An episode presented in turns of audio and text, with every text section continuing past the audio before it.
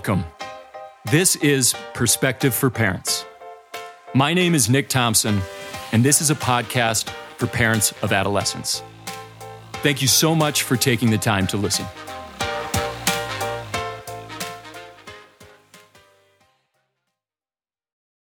So, this is part two on the topic of what to do when you're concerned about your child's lying. If you haven't already, please go back and listen to part one, which is titled Start with the Why. I really want to strongly recommend that you listen to part one before listening to this because I think it's necessary. Necessary to understand the why of the lies before you, as a parent, begin to entertain some ways that you can intervene. All right.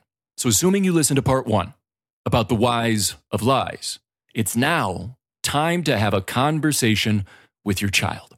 And this conversation, it should start with questions to see if your child is fully aware of their own why. Or I guess you could say the motivation that backed their belief that lying was their best option at that time. And in thinking about this conversation, please remember that by entering this issue with more curiosity than concern, you may also be able to help your child identify that their choice to lie may be an indication that they're lacking a particular skill. And that skill might be a problem solving skill, or maybe it's a organizational or planning skill, or it could be an indication that they need to develop better social skills, possibly in the form of assertive communication or a better approach to connecting with and impressing their peer group. And here's the thing a conversation is much different from a lecture. But something I often see is that parents will confront their child's lying with an approach that can be best described as a setup. Don't set them up. Please, please don't set them up. If you got a call from the school or saw in their portal that they skipped school that day, and when they walk through the door, don't say to them, Hey, kiddo, how was school today? Or when you see the backyard littered with dog poop, don't ask them when they come down the stairs, Hey, did you remember to do your chores today? You know the answers to those questions. And because of this, there is no need for the setup, the detective style gotcha line of questioning. When we already know the answer, but we still lead with a question like that, we are providing an opportunity for our youth to lie. And not only that, I think it can be seen as almost encouraging the young person to lie. If you, as a parent, are armed with the truth, start with that. Start by sharing with them that you know what happened or what didn't happen.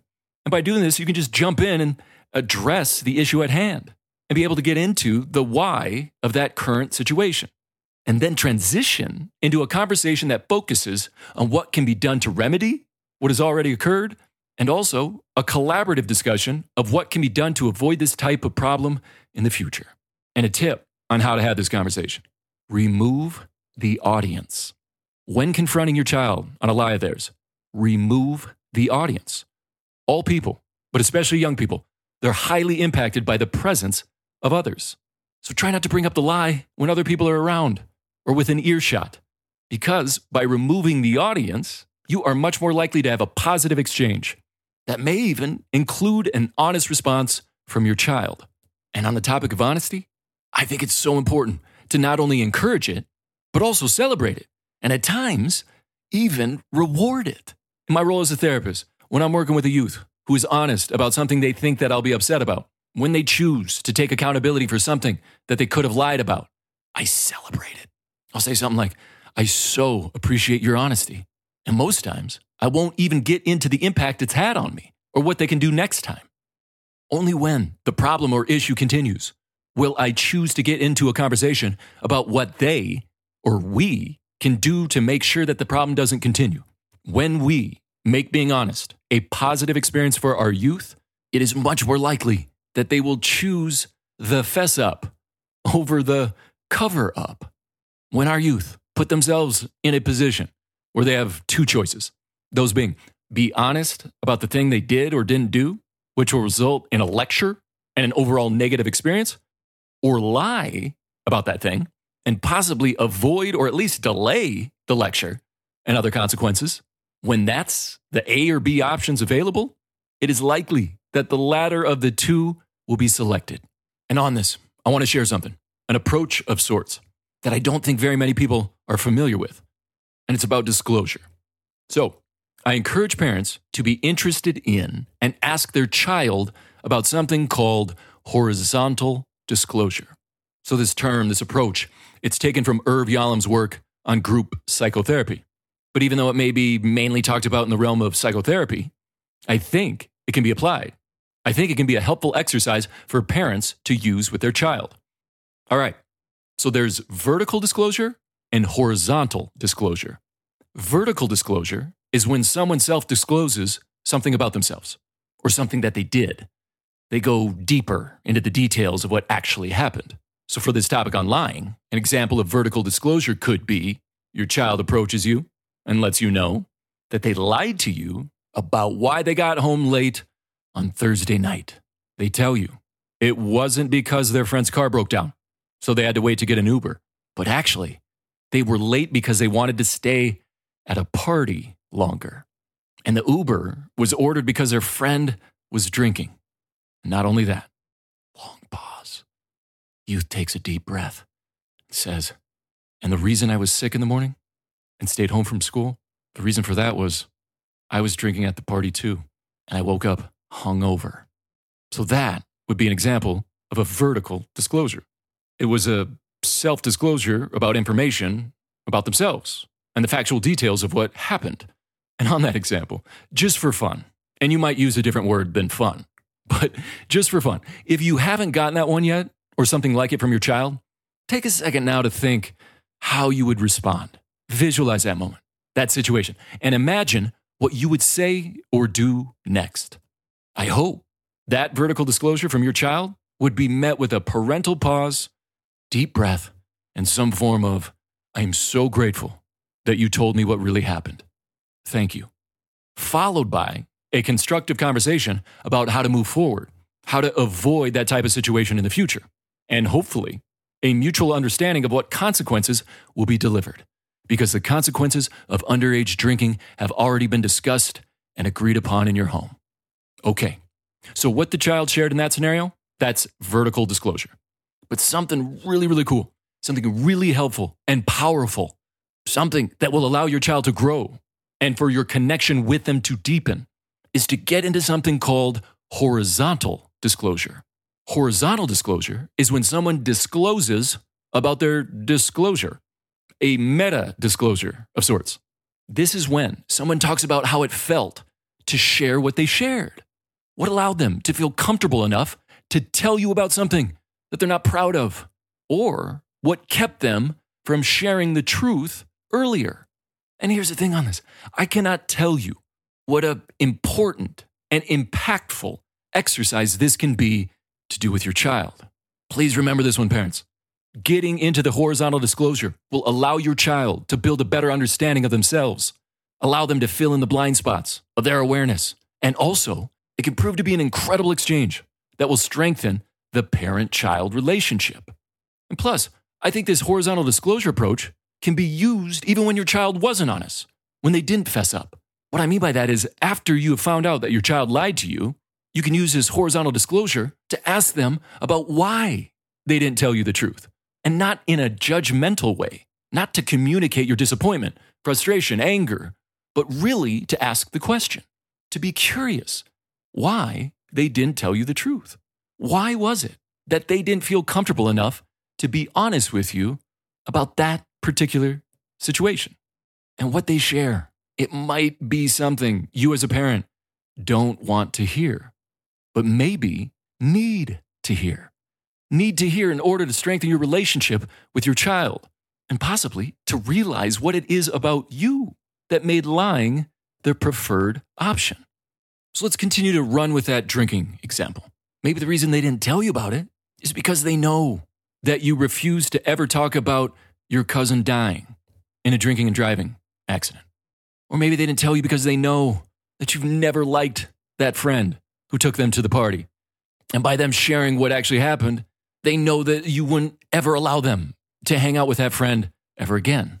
Or maybe they weren't honest about drinking because their older brother, your son, abused alcohol to the level where they needed to go to rehab last summer. So they didn't tell you because they thought you might overreact because you would think the same is going to happen to them. Or maybe they didn't tell you because when you're upset, you yell at them, you threaten them.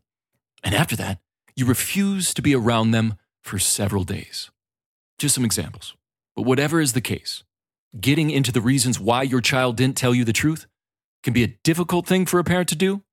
You may hear things that you don't want to hear, but I really do want to encourage you, as a parent, to be courageous enough to hear those things, really listen, not get defensive.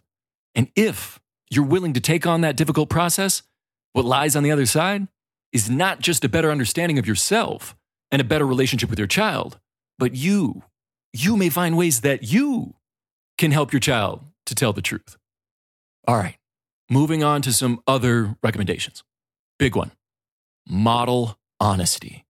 The lesson of how important it is to be honest is not effectively given via a lecture, but is best communicated with behavior, your behavior of being honest. Remembering, it's not about your lecture, it's about your life. And that distance between your lecture and your life is something called hypocrisy and your lecture will ring hollow if your life doesn't back it up. And here again, this allows me to share my favorite quote on parenting from James Baldwin Children have never been very good at listening to their elders, but they have never failed to imitate them. End of quote. Okay, next up, here's a great method I found from Dr. Carol Brady, who's a clinical psychologist and who works with a lot of kids with ADHD. Dr. Brady makes a point that one of the hallmarks of ADHD, especially the impulsive type, is that kids tend to talk before they think. And because of this, you may hear fast and frequent lies due in part to this impulsivity. So if your child displays a lot of impulsivity, she has this great approach for parents to use called the preamble method. Dr. Brady gives a helpful example by saying, I'm going to ask you a question, and maybe you're going to tell me something I don't really want to hear. But remember, your behavior is not who you are. I love you no matter what. And sometimes people make mistakes. So I want you to think about giving me an honest answer. End of quote. How great is that? This preamble method not only communicates love and understanding, but it also helps to avoid an impulsive lie from shooting out of your child's mouth. It allows the child a little more time to avoid the impulsive, I didn't do it, it wasn't me, and instead allows your child some time to think about and maybe even decide that they should be honest about what happened. The next thing I want to share is something that I considered not including because thankfully I don't see that much of it anymore, but I do believe it happens enough to warrant mentioning. And that is don't call or refer to your child as a liar. Please Separate the behavior from the person. We all lie. This doesn't make us all deserving of the title of liar. And when you label your kid as a liar, this can become sort of a self fulfilling prophecy of sorts that actually might encourage your child to keep lying. And finally, on this topic, last but not least, consequences. Now, consequences are significantly different from punishment. Punishments are usually emotionally driven reactions that are intended to make the child suffer. It's about making them feel bad about themselves, usually in the form of shame or humiliation. We don't want to punish our youth. Main reasons being punishments do not teach positive skills. What they actually do is they usually result in an increase of the misbehavior because punishments encourage youth to be dishonest, deceptive, maybe sneaky. What we want to do instead is to use consequences. Consequences focus on the behavior. They are known to the child. That means you've communicated what consequences your child will receive based off of a specific behavior. They are reasonable and they are relevant to the particular misbehavior. And I think there are two things to look at or to address when it comes to consequences. Those are the behaviors they lied about and the lie itself. And I want to recommend to parents that these should be dealt with separately and differently. What I encourage parents to do is to set expectations within their home for each member of the family and have a conversation about what the expectations are and agree on consequences when those expectations are not met. So once you have agreed on those expectations, put them up somewhere in the house that's highly visible. So, if your child's behavior goes against one of those expectations, there's a clear understanding of what the consequences for that behavior will be. Consequences. They need to be communicated, visible, and understood. So when you, as a parent, enforce the consequence, this isn't seen as a reactive, as an emotionally driven punishment that comes out of nowhere. Now, if you see lying as a concerning pattern of your child, well, a new expectation may need to be added. And that expectation is telling the truth. And with every expectation comes a consequence. Again, agreed upon, communicated, and posted visibly within your home. And on the topic of consequences, the good news is that as your child gets older, the most impactful consequences will be delivered in a natural form. These types of consequences are known as natural consequences. Natural consequences are the consequences that occur without parental intervention. And in my opinion, these are the best form of consequences for our youth when it comes to lying. And the creme de la creme of natural consequences will be provided by their peers. As my grandpa used to say, the deeper the plow cuts, the taller the tree grows. And the deepest cuts that your child experiences will usually come from their peers. And in turn, this will allow for the greatest amount of growth for your child. But additionally, natural consequences, they might come from your child's school, their coach, or it may even come from law enforcement. And what I really want to emphasize to parents is to see these natural consequences as a growth opportunity for your child. So please don't get in the way of, do not remove these golden growth opportunities. Please do not cover for your child. when you think about it, uh, the phrase covering for your child, that's actually just a less harsh description of something known as lying. When you choose to lie for your child so that they avoid receiving a consequence, you are communicating a strong message that lying is in fact okay, that it's actually the right thing to do under certain circumstances. And that is a message we absolutely do not want to be communicating to our youth. What else? I think it's also important that youth apologize after they've lied about something. And I see this as another great opportunity to emphasize the importance of apologies and an opportunity to teach them the three parts of a proper, meaningful apology. And I like to say the three R's of an appropriate apology. The three R's are this recognition, remorse, and restitution. Recognition. That's all about acknowledging the lie. And a good way to start this first R is by saying, I am sorry for lying about blank. And once you've done that, then you can move into the second R, which is remorse. And this R is about expressing regret and explaining what went wrong. And a good script to start that is by saying, it was wrong to lie because blank. And then finally, restitution. And this can come in the form of repair and or a request for forgiveness.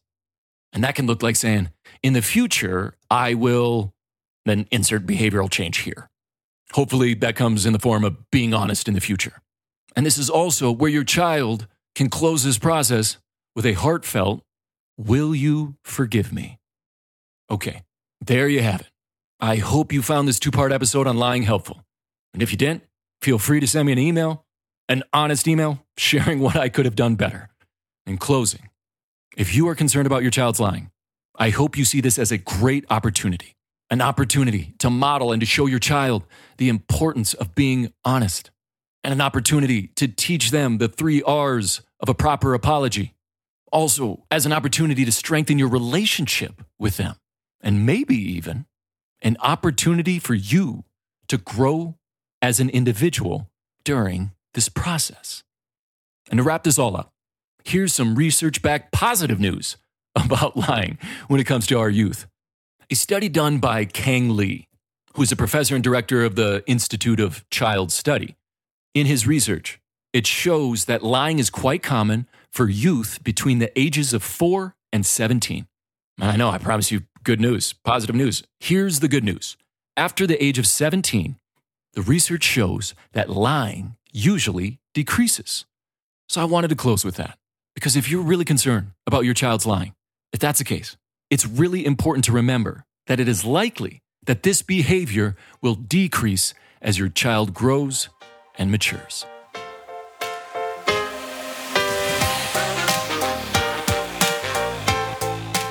Thank you for listening. If you found this podcast useful, please subscribe, rate, review, and share with a friend.